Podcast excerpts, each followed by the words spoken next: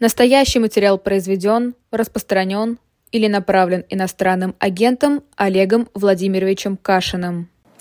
Всем добрый день, это канал «Живой гвоздь», программа «Персонально ваш». Меня зовут Ольга Журавлева. «Персонально ваш» у нас и наш, и наш, и ваш. Сегодня Олег Кашин, журналист, которого власти признали иноагентом. Ну, вы, наверное, это увидели на заставке, так что можно на этом не останавливаться. Добрый день, Олег. Добрый, добрый, здрасте. Вас уже приветствуют наши посетители чата, пишут, что вы лучший. Спасибо, помните, мои дорогие посетители чата.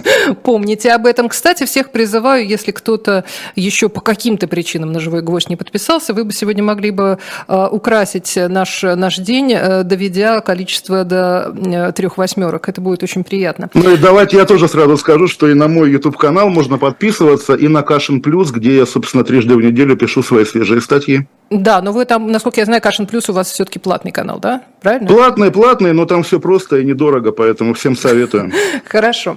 Это была рекламная часть. Следующая реклама будет чуть позже. Я хотела, я сегодня вот читала разнообразные новости, в том числе подборку текстов и всяких высказываний по поводу того, что достаточно большое количество относительно прежних лет российских граждан отказывается от гражданства, то есть официально выходит. Раньше мы редко встречали такую историю. Вы как относитесь к этому ходу, если можно так сказать? И считаете ли вы для себя возможным выход из гражданства как вот такое официальное мероприятие? Ну, откровенно говоря, мне бы сейчас э, к вопросу о масштабах амбиций выписаться из того адреса в Калининграде, где я прописан, и по которому приходят штрафы за то, что я не указываю, что я иноагент. Понятно, что российское государство в отношениях со своими подданными ведет себя часто так, что хочется ему бросить в лицо, там, не знаю, свой паспорт или еще что-нибудь. Как вы помните, был парень, какой-то музыкант, который улетел в Ереван и прямо в аэропорту сжег российский паспорт и потом не мог пройти погранконтроль.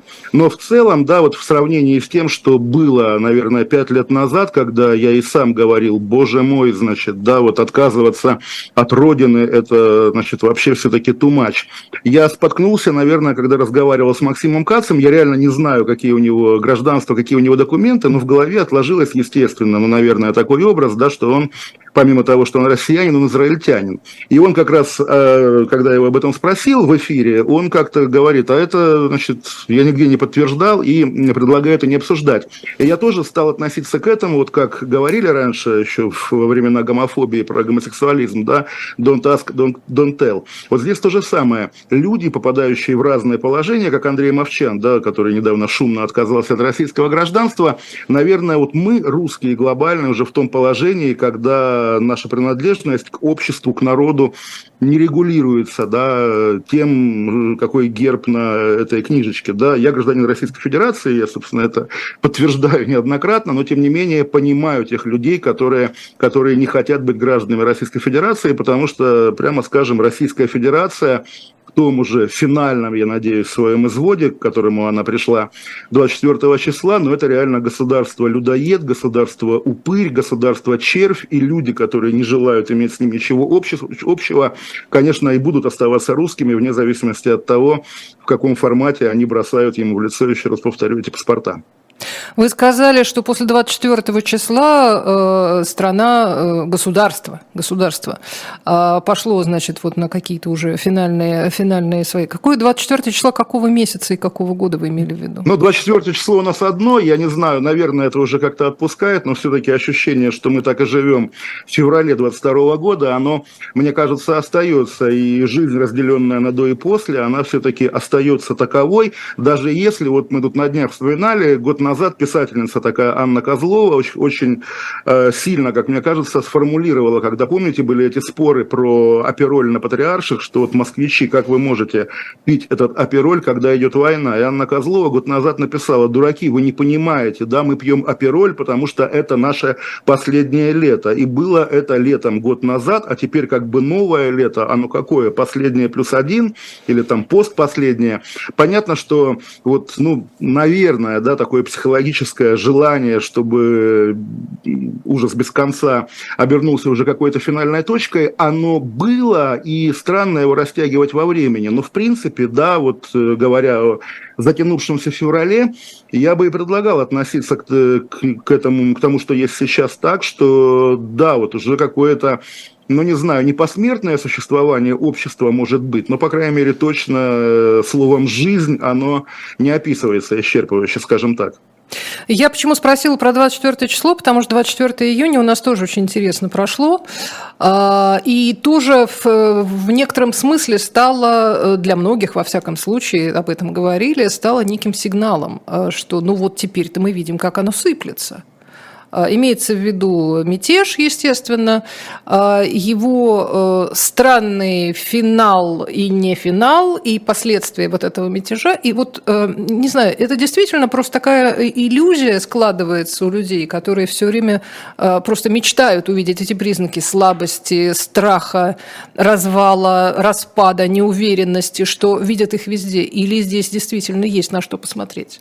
Ну, вот буквально сегодня в Financial Times была статья о том, что российская элита, значит, после событий двадцать четвёртого июня разочаровалась во Владимире Путине и теперь чувствует его слабость. Читаешь статью, и там, соответственно, с такого рода комментариями выступают. Не хочу никого задеть, но, тем не менее, имена там есть, да, политолог Аббас Галямов, политолог Татьяна Становая. Я не претендую на то, чтобы быть политологом, но и я могу, конечно же, и тоже в былые годы не раз писал, да, что система пошла в разнос, и, соответственно, теперь мы наблюдаем ее финальный отчет. Но я поэтому, наверное, и говоря о двадцать четвёртом числе, да, даже не подумал уже о двадцать четвёртом июня, потому что, да, конечно, две недели назад это было остро, это было будоражаще, но положа руку на сердце, да, кроме сегодняшних этих смешков по поводу париков Евгения Пригожина и по поводу того, как российская пропаганда вдруг обнаружила, что Евгений Пригожин не такой герой, как она же пропаганда говорила, говорила пару месяцев назад, что изменилось, да, вот как, какую перемену мы увидели после того, как ЧВК «Вагнер» шла на Москву, да, что делит жизнь вот в этом смысле на до и после. Ведь ничего на самом деле. То есть, да, можно порассуждать, что мы увидели, что э, свойственное, да, режиму Владимира Путина делегирование монополии на, на насилие, тоже как давний штамп, да, что государство начинается с этой монополии, но как раз конкретный Путин много лет уже ее раздает, то Кадырову, и чем это оборачивается, мы наблюдали на этой неделе на примере Елены Милашиной, то еще каким-то, опять же, своим людям. И ничего, да, монополия распылена, нет ее на самом деле, но система и государство в этом виде существуют. Поэтому вот я бы не переоценивал итоги рейда Пригожина. Да, прикольно, да, как бы, опять же, это тоже наш коллективный опыт вот этих эмоций, а вдруг сейчас все обрушится. Но мы видим, что, мы видим, что ряска, так сказать, смыкается над головами по-прежнему в этом болоте. Ну, тем не менее, хотелось бы все-таки, вы у нас в эфире тоже были в, вот, собственно, в эти самые ключевые, да, да, да.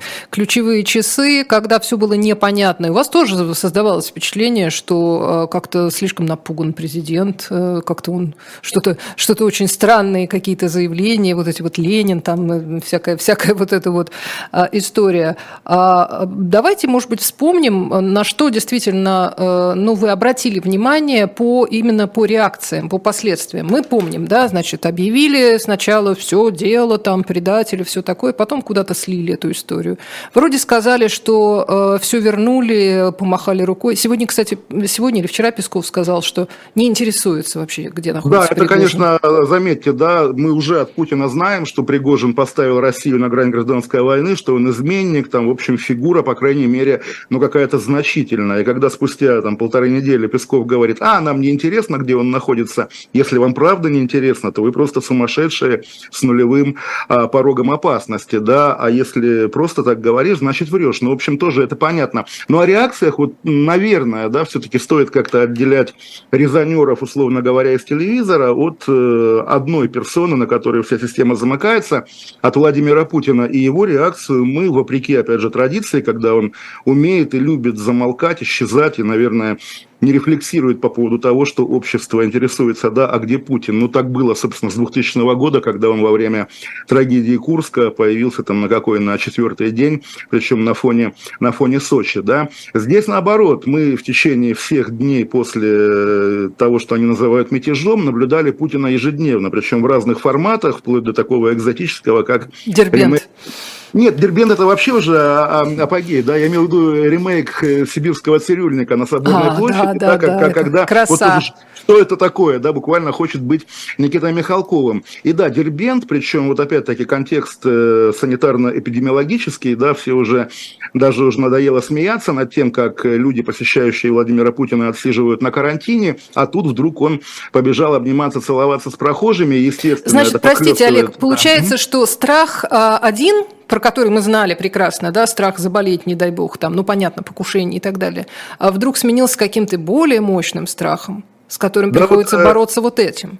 Как раз тот же самый Песков на сей раз, наверное, адекватно описал ситуацию, что да, есть рекомендации каких-то специалистов, врачей, да, но выше этих рекомендаций твердое желание Владимира Путина. И вот да, я не верю в двойников, то есть опять-таки сейчас стало еще моднее об этом говорить, потому что в самом деле может ли настоящий Путин обниматься с прохожими, но я бы увязал его вот это появление в Дербенте, во-первых, с тем, Как мы, какое ликование мы видели в Ростове-на-Дону, когда как раз в город вошли вагнеровцы, опять-таки, ну, наверное, это было не антивоенное ликование, и более того, даже не антипутинское ликование. Но, а провоенное, мере... это же приехали а... наши парни, которые за нас будут, воюют. Ну, вот опять же, здесь такой тонкий вопрос, оно было про Пригожинское, да, есть наши парни и есть наши парни. Если бы представить себе, да, вдруг Сергей Шойгу оказался на улицах того же Ростова-на-Дону, я думаю, его бы как раз те же самые провоенные люди стали бы, там, не знаю, забрасывать камнями и комьями грязи, да. К Вагнеру, очевидно, народ продемонстрировал народную любовь. И вот все смеялись над губернатором Голубевым, да, который говорил, а, это был не народ, были не ростовчане, это были переодетые вагнеровцы. Я бы как раз серьезно отнесся к его словам, потому что он таким вот как бы комичным способом, наверное, пытается Владимиру Путину этот месседж адресовать, что не волнуйтесь, товарищ Путин, мы, ростовчане, тоже сплотились вокруг вас, а то, что видели по телевизору, телевизору все, это как бы обман зрения, это переодетые вагнеровцы. И да, костюм очевидно, ростовчанина можно купить в любом универмаге. Да, да. абсолютно, mm-hmm. абсолютно, да. И очевидно, что Владимир Путин, который захотел такого же ликования, но уже с собой, ровно за этим ликованием в Дербент и поехал. Но тоже характерно все-таки, да, там я не хочу как-то особенно разжигать межнациональную рознь, да, но понятно, немножко есть разница между вот этими этнократиями, да, в которых, что называется, и дисциплина политическая повыше, да, чем в среднерусских губерниях, и власть как-то понимает, да, что ее вообще выживание зависит от лояльности Кремлю. Характерно, что Владимир Путин поехал не в тот же Ростов, вообще представить его на той же улице, где стоял танк в воротах цирка, наверное, невозможно в принципе, и даже не на Московскую улицу вышел Владимир Путин, а вот туда, в Дербент, где, соответственно, живут люди, которые не предадут. Ну и, собственно, последующий жест, когда он девочку пригласил в Кремль, дербентскую опять-таки, да, и с ее помощью выделил пять миллиардов рублей. Помним же мы прекрасно лозунг «Хватит кормить Кавказ», под которым и пресловутый Навальный одно время выступал. И да, Владимир Путин теперь показал ответ этому лозунгу, что в ситуации этого, ну, скажем так, массового брожения он делает выбор как раз в пользу того, чтобы кормить Кавказ, потому что Кавказу он доверяет больше, чем России как таковой. В любой непонятной ситуации корми Кавказ, получается так. Да, разумеется, да. Но, но есть Кавказ и Кавказ, как мы понимаем, да, потому что э, все-таки Дагестан, а не, э, не Осетия, и не э, Ингушетия, и не Чечня. Да, но Дагестан, прямо скажем, в биографии Владимира Путина, в политической биографии Владимира Путина, она же и началась с Дагестана, биография Путина-преемника, потому что рейд, собственно, повторяем это слово, но уже рейд не Пригожина, а Басаева в Дагестан стал началом Второй Чеченской войны, которая Путина и сделала президентом. Я когда бывал в Махачкале, помню этот большой билборд на главной площади, да, где Владимир Путин говорит, увидев, как дагестанцы любят Россию, я еще раз восхитился этим народом. Что-то такое, то есть, да, у него отдельная особая любовь. Вы правы, конечно, но и опять-таки разница между там, вот, регионами, которые вы назвали, Чечня, Ингушетия, Осетия и так далее. Дагестан в течение всего года неоднократно оказывался в новостях именно как регион, ну, скажем так, особый в плане поставки живой силы на фронт. То есть Бурятия, Дагестан, вот такие, да, национальные республики, бедные национальные республики, где, соответственно, план по и мобилизации, еще до мобилизации, план по призыву выполняется так жестко, что даже если помните, когда по Дербенту по тому же самому ездила машина по громкой связи, объявляющая, что всем мужчинам города явиться в военкомат, даже глава республики Меликов потом провел совещание и назвал дебилами и выматерился, как Лавров, людей, которые таким образом подстегивают мобилизацию. И как раз и вдовы, и матери там также возмущались по этому поводу. Да, естественно, это не Чечня. Чечня все-таки проходит по отдельной программе, причем и в плане войны, потому что что, что такое чеченские силы на фронте, мы знаем, да, тикток-войска, которые много снимают героического видео, но как бы об их и подвигах, и потерях никто ничего не знает, потому что, очевидно, их нет. Ну и в плане, опять-таки, того, что они позволяют себе в тылу, более наглядной иллюстрации, чем ситуация с Еленой Милашиной, на этой неделе нет. Поэтому, да, поехал бы Путин в Чечню, было бы иначе, но Путин выбрал именно этот регион, с которым у него буквально такие честные, если угодно, товарно-денежные отношения. Они поставляют ему солдат, он им поставляет любовь и деньги. Интересно, хотя мне кажется, что все равно это не, не для меня все равно это не, не очевидное и не совсем однозначное решение, опять же. Почему не Бурятия? Почему не Вологда? Почему ну, нет, не? Бу- бу- да. Бурятия, наверное, да, далеко, плюс она лишена вот того биографического, опять же, для Путина угу. значения, какое было. Но что касается Вологды, вот опять же, представьте Владимира Путина, который также, также ходит по Вологодским улицам, ну что-то а здесь там не никого то. Нет. Да, да, да, буквально, вот там никого нет, да, нет. Ну как бы, ладно, Вологда, Москва, да, Владимир Путин и Москва, любит ли он вообще Москву? Вот что-то непонятно, О, более нет. того. Мне кажется, э- что нет. Ну вот мне тоже почему-то кажется, да, и эти кадры, извините, когда они, ожидая Пригожина, расставляли там какие-то мешки с песком в районе Ясенева, да, представить себе городские бои в Москве, в принципе, тоже вот вы находитесь здесь, да, теперь это уже не фантастика, по крайней мере, вот мы заглянули в перспективу этой новой стрельбы в этом городе. Ну, вы уже несколько раз обращались к, к нападению на Елену Милашину и Александра Немова. История, с одной стороны, дикая абсолютно и не, не, непристойная ни в каких вообще, ни, ни, ни в каком измерении, а с другой стороны, ну... Не вам, не вам же говорить о том, что у нас никогда такого не было. Извините, Олег. Нет, а... спа- спа- спасибо за эту отсылку. Как говорится, нет, у нас всякое бывало, и тем более с летальными исходами тоже. Но как раз эм, на этой, опять же, неделе к вопросу, наверное, о несостоятельности прежнего вот такого комментаторского инструментария. Сильнее всего раздражали даже не те люди, которые говорили: «Ой, смотрите, она там в руках держит телефон, значит, пальцы не переломаны» или что-то еще, да, поиск подвоха. А те, которые говорили: «Вот теперь, когда Кадыров перешел как бы какую-то грань, теперь вот заметьте, да, какие-то лояльные комментаторы и телевидение возмущаются, да, возбудили уголовное дело, может быть, это будет чревато проблемами для Кадырова». И тоже вот, наверное, когда-то, причем даже, наверное, на убийстве Немцова, собственно, выражение «Путин был в ярости, когда узнал», оно оттуда, из пятнадцатого года. Теперь, когда восемь лет спустя мы... вседозволенность Кадырова, да, и пренебрежение любыми жизнями, не только журналистки, но, что называется, простых людей, наблюдали неоднократно, уже всерьез говорить о том, что этот эпизод может там какие-то основы сотрясти, основы взаимоотношений Кремля с Кадыровым, основы личных, может быть, отношений Путина с Кадыровым. Да нет же, здесь э, я бы оставил всю вот такую, опять же, политологию уже за скобками, действительно какие-то атовизмы до военных лет, а сейчас повод только восхититься и мужеством, и силой духа Елены Милашиной, потому что помимо того, что она пережила, вот ее поведение публичное сразу после, когда она, в общем, спокойна, и вот я видел сегодня ее комментарий, что там, о чем, о чем она вы была думаете? На «Живом гвозде», в том числе. Да-да-да, вот-вот-вот, я говорю угу. как раз из этого выступления о чеченцах, да, ведь как, какой ужас, да, что люди думают, что как бы это вот чеченцы так себя ведут, а ведь чеченцы жертвы, то есть человек действительно, она восхищает, и вот слово «святая», я его уже использовал применительно к ней, я думаю, оно адекватно адекватно описывает ее э, с плюсами и минусами, да, состояние Светова, потому что, да, конечно, «Новая газета» такая как бы компактная организация, которая потеряла там много своих журналистов, и Политковскую, и Щекочихина, и Домникова, и элемент, ну вот это, наверное... квазирелигиозности, да, там слово «секта» негативно окрашено, но тем не менее, да, люди посвящают себя служению буквально, и как раз вот Елена Милашина, как человек миссии, человек, который просто отошел от всего мирского и посвятил себя борьбе за справедливость в этом страшном регионе, она, конечно, восхищает, и ее святость, она здесь, по-моему, безоговорочна, скажем так.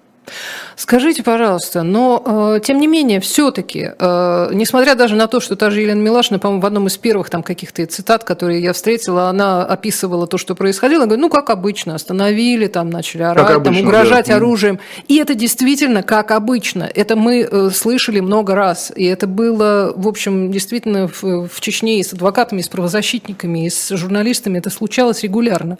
Даже покойные... Архан Джемаль, по-моему, рассказывал, как его уже прям, прям уже тоже обещали там куда-то расстрелять. Но стали звонить из московских редакций, и остановилось это все. Про Архана, кстати, я тоже хотела вас тоже одну вещь спросить в связи с Пригожиным. Mm-hmm. Так вот, возвращаясь к этой истории, вам не показалось, что все-таки реакция была, несмотря на обычность ситуации, реакция была из оставшейся остальной России все-таки более громкой?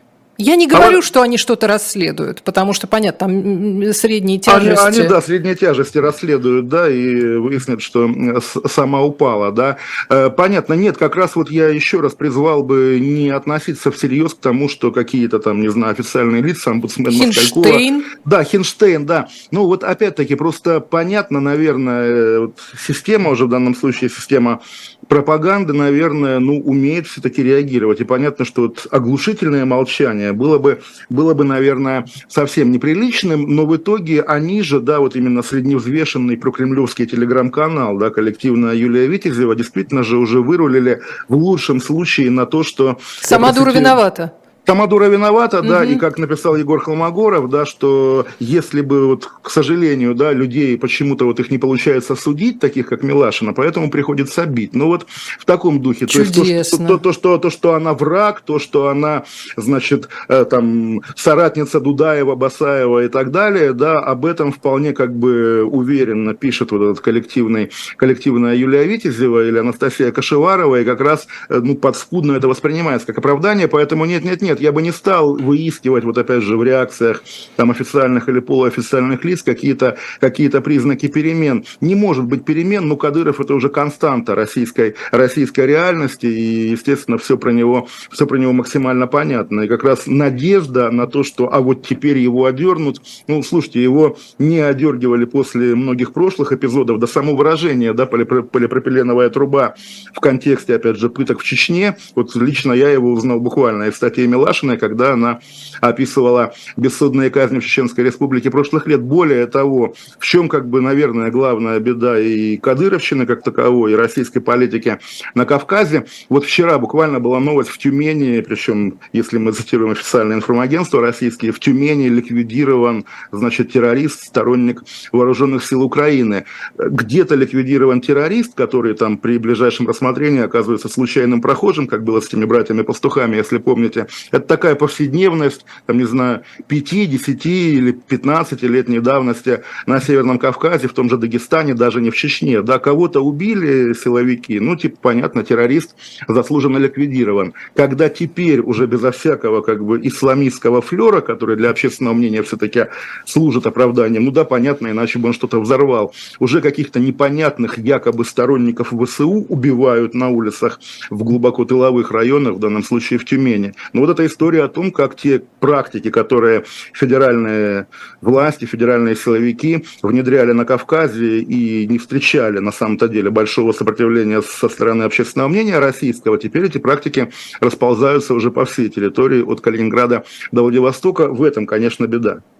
Как вам кажется, после истории с Пригожиным, с предателем Пригожиным, с нехорошим человеком Пригожиным, отношение к Кадырову в принципе должно измениться? больше его любить и уважать за то, что он такой верный, опасаться его за то, что он все-таки такой же опасный, как и Пригожин. Есть какие-то варианты? Что-то что-то могло измениться, в принципе, в отношении Кремля? А вы о, Пути... вы о, Пути... о Путине спрашиваете или вообще? Да? Потому ну, что... скорее о Путине, потому что непонятно, все равно непонятно. Даже, даже когда мы видим какие-то реакции, которые прорываются, все равно непонятно. А вот, не знаю, он осознает, что вооруженный человек со своей армией, со своим очень таким сильным, я бы сказала, пиаром, это вообще опасная штука. И вот ему показали, это опасно. штука. Ну, ему показали, нет, это же такое дело, ему показали, что конкретный Пригожин опасен, а, ну, понятно, с Пригожиным, наверное, ошибка. Что будем делать? Отдадим Золотову танки и тяжелое вооружение. Теперь Золотов будет такой же. Теперь пусть Золотов, да, абсолютно. То есть нет такого, что, ага, если, в принципе, ты, вот как мы уже говорили, да, делегируешь свое право на насилие каким-то доверенным лицам, которые завтра могут перестать быть доверенными, то это чревато. Нет, по-моему, ошибок он не учит. И более того, вот опять же, Чечня... периода, да, между окончанием Второй Чеченской войны и началом Большой Украинской, да, мы понимаем, как она была устроена, и та же, опять же, вот, может, много уже ссылаюсь в течение разговора на нее, та же Милашина, когда описывала убийство геев, ссылалась на управление эф эс бэ по Чечне, которое, в общем, укомплектовано настоящими федералами из других регионов, да, и часто находится в конфликтах, в конфликтах с Кадыровым, и, в общем, эф эс бэ тогда было на стороне Милашина, как раз разоблачено эти бессудные казни. Вот было эф эс бэ, была, была база в Ханкале, военная база федеральных сил. Ну и, соответственно, местная МВД, местная Росгвардия, местная там все прочее, вплоть до эм че эс, это уже чистый Кадыров, чистая его епархия. В течение этой войны пала Ханкала. То есть, вот опять-таки, не все это замечали, но когда боевики Адама Делимханова, да, брали Мариуполь, может быть, Мариуполь конкретный за них взяла армия, а они взяли Ханкалу, которую, когда год, по-моему, назад передала Министерство обороны этим новым соединением Ахмат-Север, Ахмат-Юг и так далее. То есть те казармы, в которых сидели федеральные солдаты и офицеры со времен еще первой даже Чеченской войны. Я помню, как группа «Чаев» там выступала и пела «У нас дома детей Ханкала». Вот всегда, да, в, люб- в любой самой сложной ситуации это оставалась как бы федеральная русская крепость, прямо скажем. Теперь это чеченская крепость, кадыровская крепость. Вот она пала во время этой войны. Поэтому, если там даже мы гипотетически говорим, а не утратил ли Кадыров доверие Путина в течение последних месяцев, да нет же, он его укрепляет и укрепляет и приобретает. И тоже бы я не волновался по этому поводу. Ну, я, тут, кстати, и поставила да. такую дилемму. Стало наоборот, дороже он стал э, Путину? Или... Конечно, чем, чем ненадежнее другие люди, да, тем больше нежности буквально к тому Кадырову, который сколько уже лет Путину буквально... ну. Слово как сын, наверное, преувеличение, но при этом мы помним вот их первую такую встречу, да, после гибели Ахмата Кадырова, когда да, Кадыров в тренировочном младший, костюме, да, да, в тренировочном костюме. Ну вот буквально такие отеческие чувства, я думаю, они вполне у Путина укрепились за эти годы. Кстати, где же я недавно слышала о том, что тренировочный костюм тоже был весьма продуманным решением, чтобы, чтобы продемонстрировать вот эту вот спонтанность и, и какой-то такой драматизм. Как говорится, шили-шили все Федеральной службы охраны, да?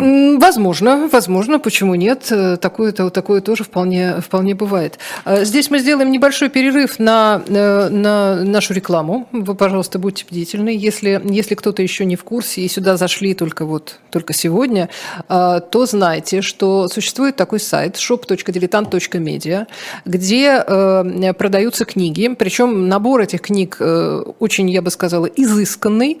И если пошарить по этому сайту, там можно найти и журналы «Дилетант», и комиксы из серии «Спасти», исторические комиксы, которые выпускаются уже, уже во многих томах, и еще пока там есть кое-какие серии, еще, еще можно купить.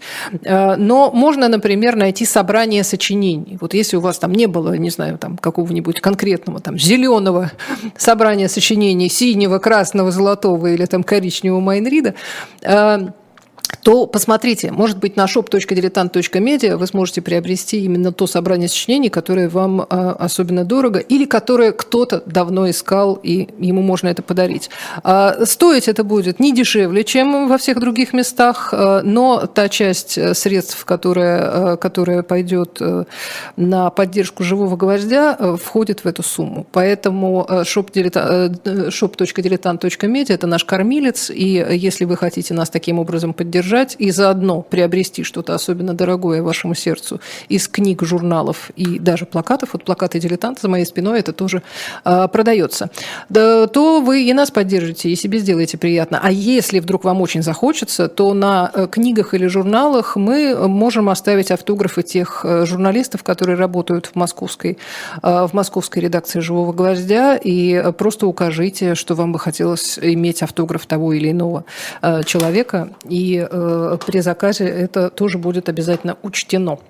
Возвращаемся. У нас персонально наш Олег Кашин, и мы в отсутствии каких-то действительно серьезных, я бы сказала, таких прям судьбоносных новостей, мы пытаемся проанализировать последние, последние события. Как всегда, вот мы читаем, мы как гадаем по каким-то внутренностям, да, вот это что-то, что-то такое. Мы сейчас по внутренностям пригожинского мятежа в основном гадаем, потому что кажется, что многие дальнейшие там заявления, появления, исчезновения из повестки, это все как-то связано с пригожинским мятежом. Или это иллюзия, как вам кажется? Ну, кажется, да, что так и есть, и имена Суровикина, которая звучала в этом контексте, как раз о котором вы говорите, или, скажем, начальника генштаба Герасимова, про которого в пропригожинских телеграм-каналах пишут совершенно невообразимые вещи, что вот он как бежал двадцать четвёртого числа в гражданской одежде, так его... Женской, так его... женской да, лучше. Ну, оч, оч, оч, оч, оч, очевидно, да, так его не могут найти, но при этом тот же Шойгу, который также, ну вот извините, вот сама ситуация, вы помните этот разговор Пригожина с генералами Евкуровым и...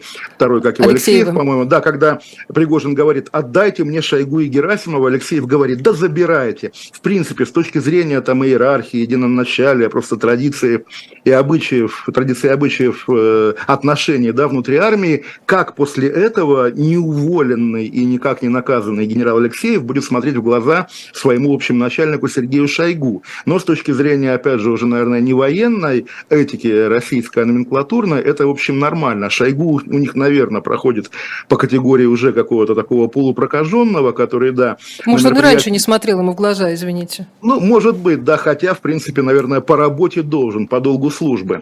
Но вот что касается вообще в целом этой коллизии, я, я бы, наверное, да, там, не с точки зрения конспирологии какой-то, а скорее того, что я считаю здравым смыслом, поскольку, ну, понятно, что вот все смеются, Путин раскрыл секреты финансирования Вагнера, да, оказалось государство, но это был секрет Полишинеля, да, и понятно, что сама ЧВК Вагнера, все, что ей сопутствует, не было частным бизнесом частного лица Евгения Пригожина. Так более это же того, есть бизнес, когда ты предлагаешь контракт, и государство тебе этот контракт э, покупает. Ну, это даже не бизнес, наверное, это буквально работа за зарплату. Вот ну, Пригожин, да. раб, Пригожин работал у Путина придворным злодеем, да, и понятно, что без там всевозможных там сотен или тысяч ниточек, связывающих его, эту империю, с государством, и по поставкам снарядов, и по поставкам людей, по всему на свете, да, это была такая государственная структура, исторически ее связывали с главным разведывательным управлением, собственно, с ГРУ, да, я помню, было хорошее, крутое расследование еще тогда, там, пару лет назад, в настоящем времени, где исчерпывающе описывалось э, то, что, да, ЧВК «Вагнер», конечно, это, в общем, аватар, аватар реального Министерства обороны и его, и его разведки. И в этом смысле вот сама субъектность Пригожина как человека, мы же о ней ничего точно не знаем. То есть, да, он был яркий такой медийный образ, он через голову приучил всех нас, да, людей, которые, когда друзья пишут голосовые сообщения, ты ругаешься, плюешься, да, когда голосовое сообщение Пригожина появляется в Телеграме, ты бежишь его слушать, да, приучил нас слушать голосовухи, да, ну вот такой шоумен, в принципе. И вопрос, опять-таки, да, вот его конкретная судьба, причем тоже ведь непонятно, где он в России, как говорит Лукашенко, наверное, Говорят. в России, да? Да, при этом его мочат по телевизору, при этом медиагруппу «Патриот» вроде бы распускают. Хорошо, но в целом интересы, которые он представлял, и которые совершенно точно были не только его повара, а интересы в той или иной форме государства, они же все равно остаются, да, и люди, которые с ним взаимодействовали на всех этажах, и те, кого мы знаем по именам, типа того же, того же Суровикина как раз, да, Путина самого, в конце концов, они, они же все на месте. И сказать, что вот теперь, значит, в России нету вот этой сущности, которая, ну, не ЧВК Вагнер, да, как пел в песне про лето и арбалеты Бард, который воспевает Вагнера, да, танцует, их там нет, и это же есть квинтэссенция той философии «их там нет», которую Владимир Путин лично продвигал на протяжении многих-многих лет. И эта философия никуда не девается. Поэтому, да, частная судьба Пригожина, наверное, сама интригует, и понятно, что там когда-нибудь его, про него и кино снимут, да и сейчас вот мы наблюдаем эти фотографии его в париках и в бородах, да, ну интересно, прикольно, но это же не... скажем так, не есть полное описание той проблемы и того явления, которое было связано с ЧВК Вагнера. Явление никуда не делось. И понятно, что ну, даже заключенные из, из тюрем, да, вот их перестали поставлять Пригожину, но их продолжают вербовать уже в отряды «Шторм» Министерства обороны. То есть такие же Точно бесправные... так же зарплата и, да, и да, все да, остальное. Да, да. Такие и же наемники, в принципе. Так, да, такие же наемники, которые в списках не значатся, да, штрафники, да, которые, вот как, собственно, жалуются военкору Котенку, по-моему, родные и близкие этих штрафников, что, опять-таки, если человек погибает, никто про него ничего не знает, и ФСИН, соответственно, также говорит, что он в списках не значится. Это же и без Пригожина, да, и существует, и будет существовать, и, наверное, наверное да. А зачем тогда он был нужен, возникает вопрос. Ну, вот, в Африке он же был нужен? В Африке, в Африке, а кто воевал в Африке? Лично повар, да, или все-таки, опять-таки, российское государство в каких-то его проявлениях, когда президент Центральноафриканской Республики сейчас говорит, что... Призывайте люди... Моцартов, нам да, все да, равно. Да, да, да, да, абсолютно, им же все равно, да. Там на груди Пригожина, вот на этом его парадном пиджаке, над которым тоже все смеются, висят высшие награды как раз африканских стран. Ну да, он также был, вот, собственно, лицом российских интересов. И что, как бы, когда пришлют Моцартов, тоже будут говорить, что, вот опять же, оказывается, без Пригожина Без Пригожина это возможно. В сухом-то остатке что мы получили? Мы получили в течение там, нескольких месяцев, даже не полутора лет войны, я однажды специально полез в архив его телеграм-канала посмотреть начало войны, обычная риторика, неотличимая от любого другого среднего прокремлевского блогера. Пригожин, как вот этот вау Пригожин, возник, ну, наверное, вот в начале этого года, уже во время боев за Бахмут, и его все эти э, мимогенные выступления, да, в том числе и страшные мимогенные выступления на фоне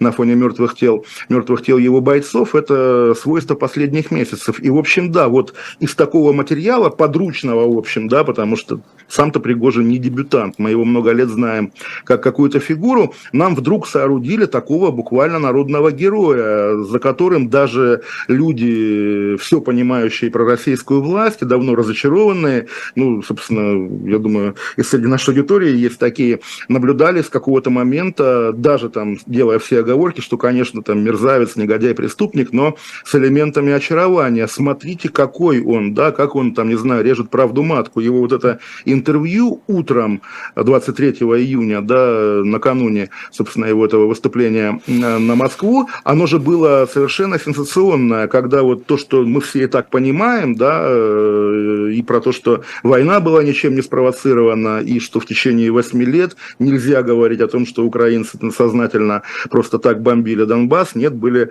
восемь лет взаимной стрельбы, да, ну и так далее. Весь этот набор, когда его произносит человек, буквально находящийся в одном шаге от Владимира Путина, а не какой-то оппозиционный комментатор, это действительно была сенсация. Он же действительно политический капитал себе на пустом, так сказать, месте вполне успешно соорудил, и понятно, что эти сайты Пригожин две тысячи двадцать четыре были фейковые и троллинговые, но тем не менее, да, представить себе такого кандидата в президенты, даже под тем же слоганом «стрелять надо метко, работать надо честно», вполне можно представить себе, что он Владимира Путина обыгрывает, в том числе отгрызая у него классический путинский электорат, который патриотический, но при этом который, который хочет чего-то большего, чем то, что может дать Владимир Путин.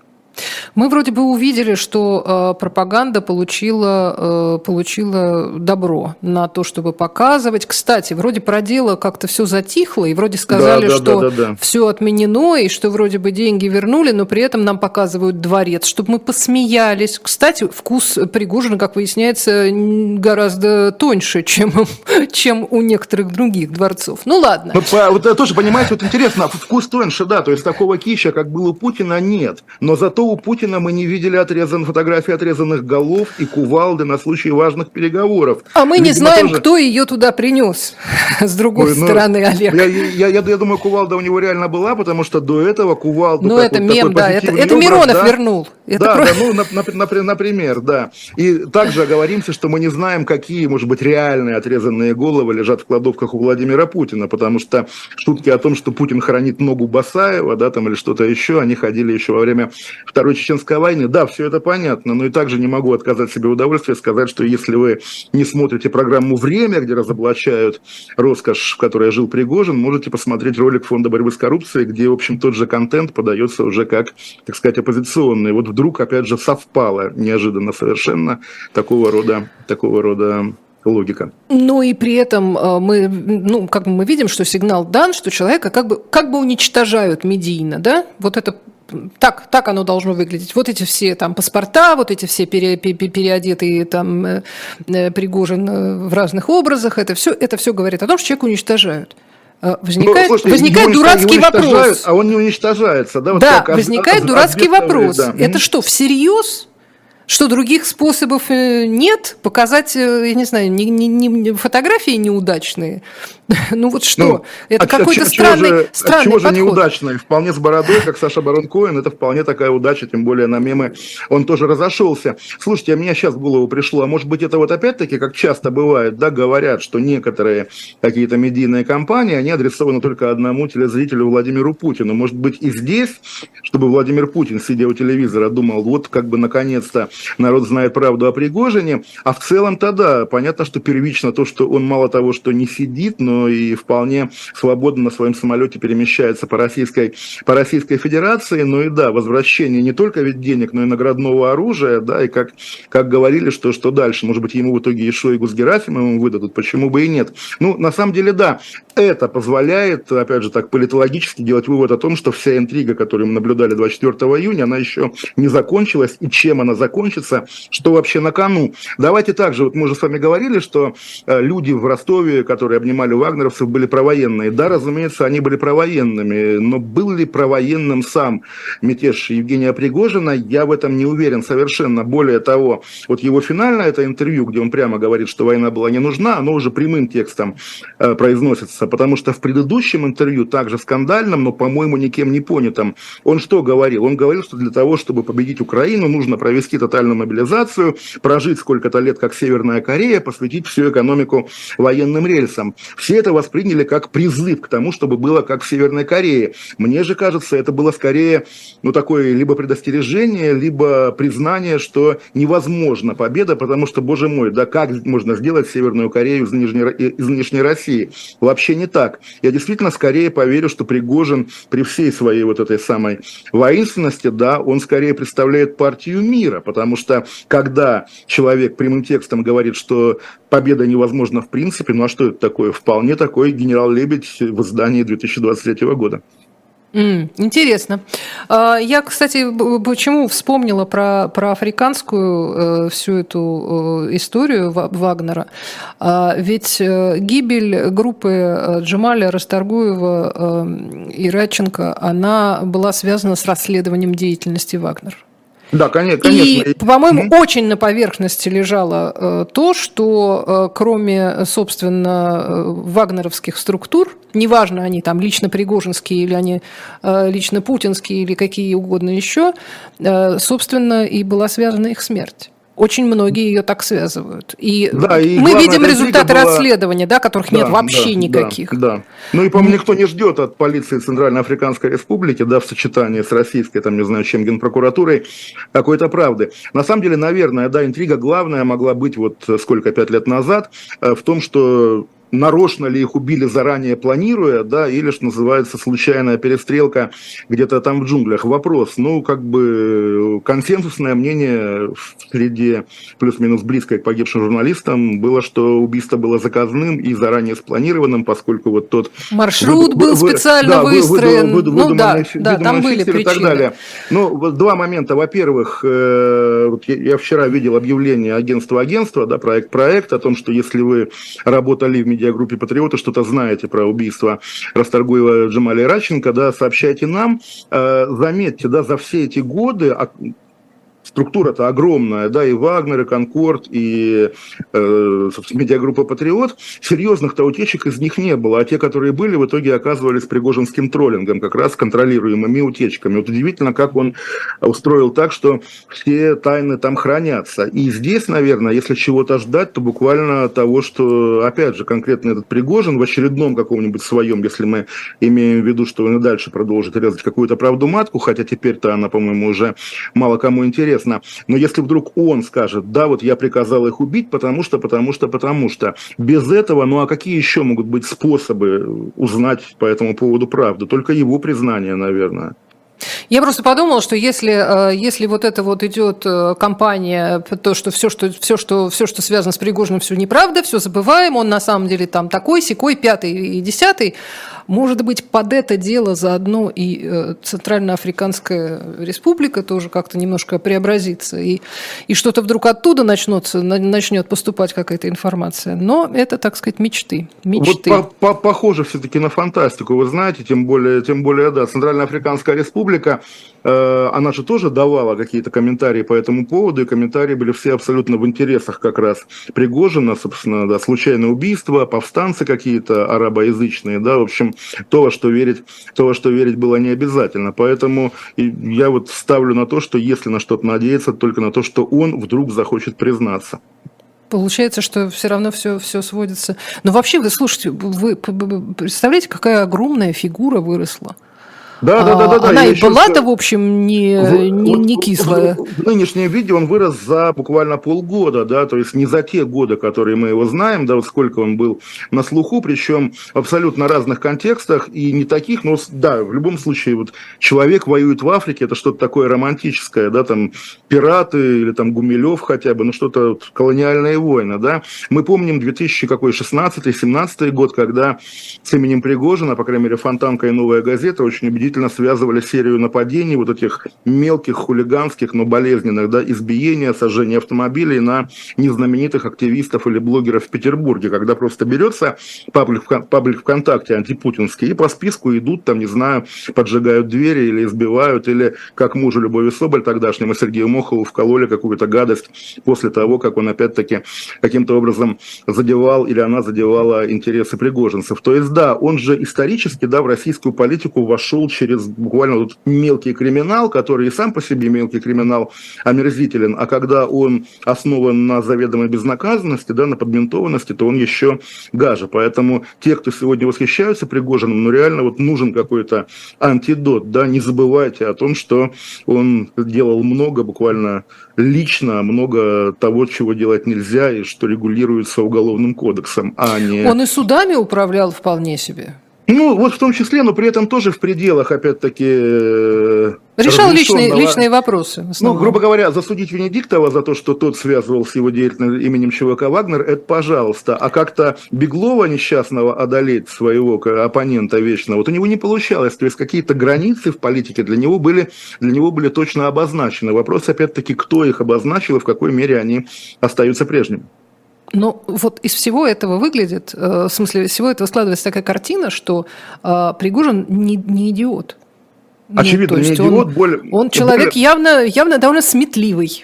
Но вы знаете, я, я вам так скажу, вот опять же, эта граница идиотизма допустимого или не идиотизма, она же тоже очень сильно сместилась в течение последних, уж не знаю, военного времени, просто последних лет, потому что когда ты видишь выступления и Николая Патрушева, всесильного и всезнаменитого, да, или Нарышкина того же самого, или тем более... Вы еще там, скажите, знаю, Медведева. Дмитрия Анатольевича нашего, да, деградация на лицо, просто вот средний уровень, да, человека, который, вот, которых мы видели за столом Совета безопасности полтора года назад, ощущение, что все они тогда были умнее и вменяемее, а сейчас, может быть, им колят что-то, да, или они там заставляют их употреблять наркотики, непонятно. И вот на этом дегенеративном фоне даже, ну, очевидно, все-таки там не самый умный человек на свете, повар, значит, да, оказывается абсолютным каким-то образцом и вменяемости, и здравого смысла, и честности даже. Но это как раз показатель того, насколько плохи те, да, насколько плох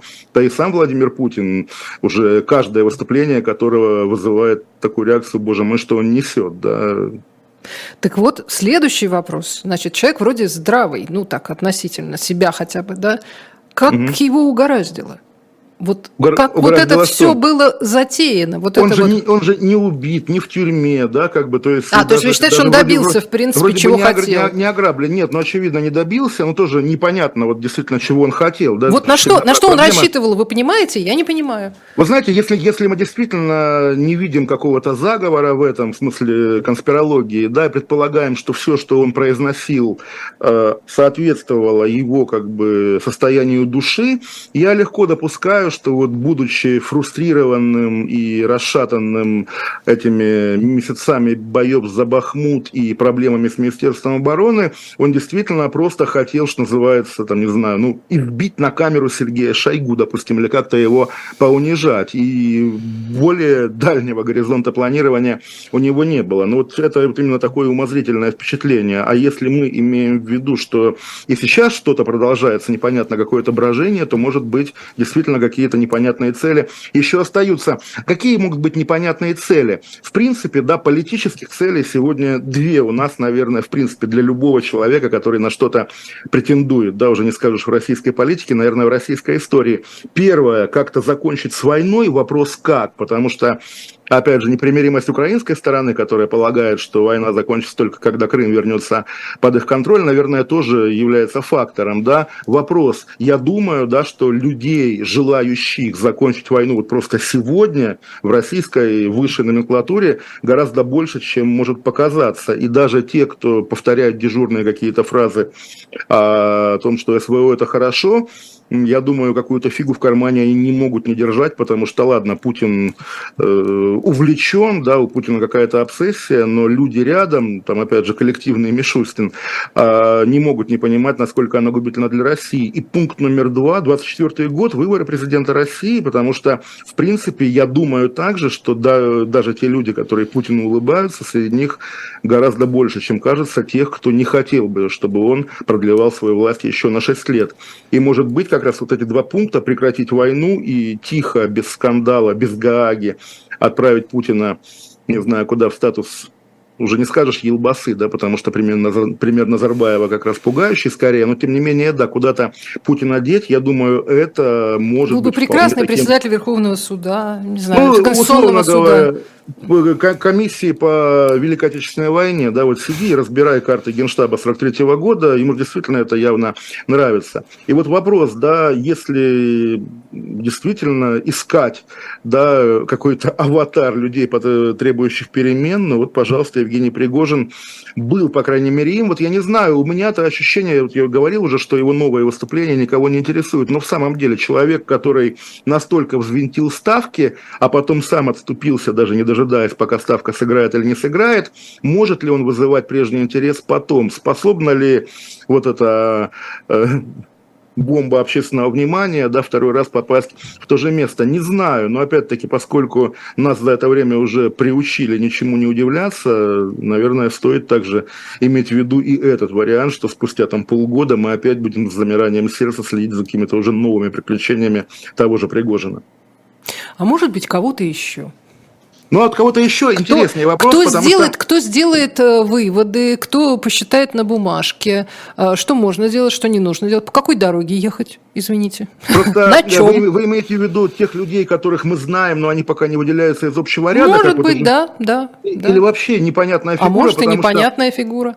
Конечно, опыт появления Владимира Путина в девяносто девятом году, он, наверное, также определяющий для всех, да, что каким должен быть следующий президент, таким, которого не знает никто до сих пор. Может быть, у них в рукаве какой-то есть преемник, но, опять-таки, если это преемник, и если это продолжение этого непрерывного, в общем, да, курса, то какая разница, да, кто будет работать Путиным завтра? Ну, все равно он будет работать по-другому. Но согласитесь, не может человек полностью, полностью вот влиться так, так, что не, не, не отличишь. Нет, конечно, любая, любая смена первого лица, даже техническая, да, я в этом смысле не, не сторонник абсолютных проклятий даже по адресу медведевского периода, потому что и те четыре года были здоровее, чем то, что началось после. Любая смена первого лица, безусловно, влияет, хоть и, может быть, не на сущностные какие-то вещи, но влияет. Даже если преемник Путина, там, опять же, условный Мишустин, посвятит десять лет своей власти а, расстановке своих друзей по дачному кооперативу на какие-то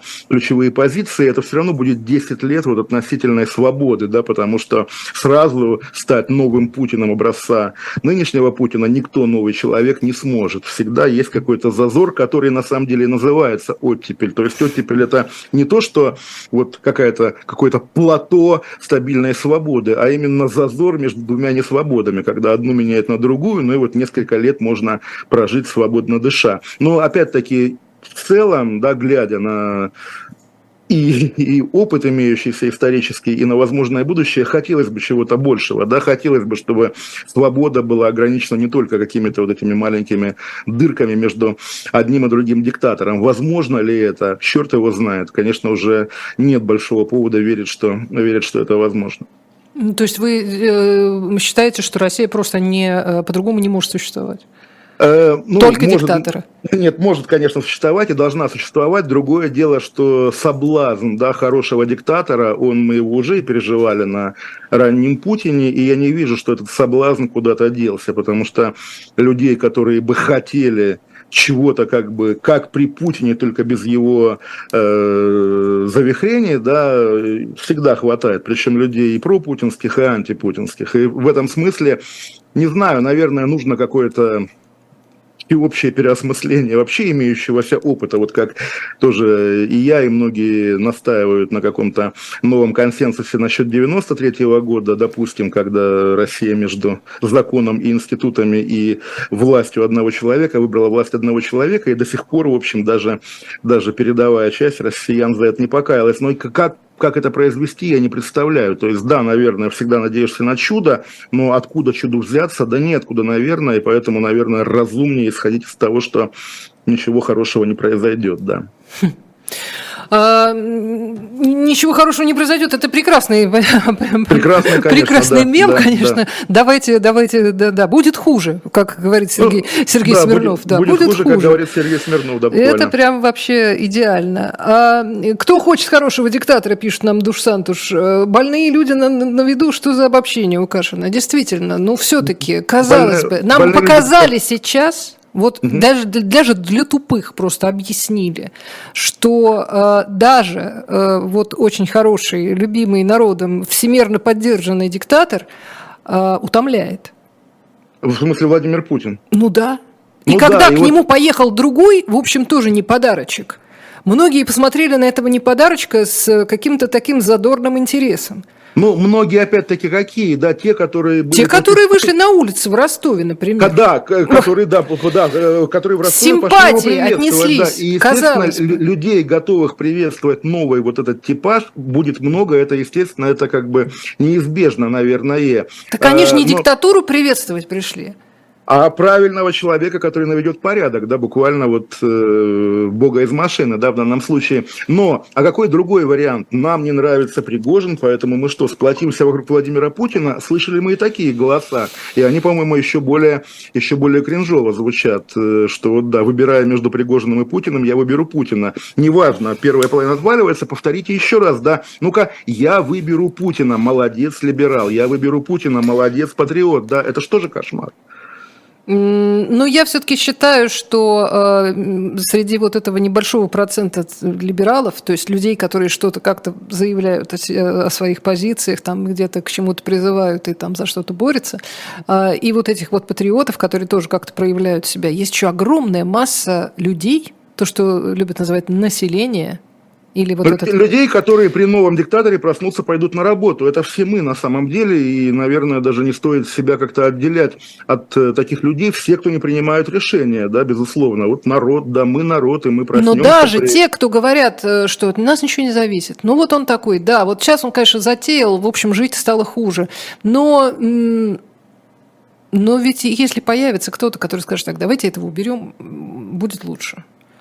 Разве его скажут, не ну, поддержат? Да, давайте попробуем. Конечно. Да, ну, ну, ну вот сейчас даже я вас спрашиваю, да, вот вы выбираете между Пригожиным и Путиным. Я не буду выбирать между Пригожиным и Путиным. Ну вот хорошо, наверное, я пойду убьюсь. Ну, зачем убиваться? Просто, наверное, да, самоустраниться и заняться своими делами, и, наверное... это не вот помогать сам... ни тому, ни другому. Да, тот санскрит, о котором мы говорили, ну, миллион лет назад. Но если человек, который хочет быть частью какого-то политического процесса, не может позволить себе воздержаться от выбора, то он, да, делает этот выбор и в итоге обнаруживает себя вдруг путинистом, например. Или нет. Или нет, да. Что или, мы тоже или, наблюдали. И, да, или пригожинцем, как Михаил Ходорковский, допустим, что тоже выглядит довольно, довольно странно, довольно дико. И так дико, и так дико. Ну, наверное, да, спасать себя, вот о чем мы говорили в начале, отказываться от российского гражданства. Да, кстати, отказ от российского гражданства или даже просто не, по, по возможности не афишируя свое российское происхождение, люди просто защищают себя. Конечно, конечно, и как человек, который также давно и регулярно говорит о том, что прежде всего персональные стратегии и никакой, никакого общего быть сейчас не должно, в смысле, а вот давайте спасать Родину, да, ценой того, что каждый пятый из нас окажется убит или в тюрьме, не уверен на самом деле, лучше спасать действительно себя, и мы и есть Родина, да. Мы есть Родина. Вот это хороший, хороший мем в конце. Здесь трудно с вами не согласиться. У нас в гостях был журналист Олег Кашин, которого... Спасибо большое. Спасибо вам, которого власти почему-то считают иностранным агентом. Но он, собственно, сейчас и иностранец, поэтому чего уж тут. Я русский, я русский. Да, ну просто... Моя кровь, моя кровь от отца, да. А, да, после шестнадцати в особом мнении Александр Архангельский с Лизой Аникиной. В «Слух и эхо» Павел Дубравский, политтехнолог. В общем, еще сегодня много, много увлекательного и интересного. И еще один иноагент Владислав Иноземцев после двадцати часов. Так что далеко не уходите. И Нют Федермессер в нормальной жизни после двадцати одного. «Живой гвоздь», в общем, ждет вас и распахивает свои гостеприимные двери. Меня зовут Ольга Журавлева. Всем спасибо. Всего доброго.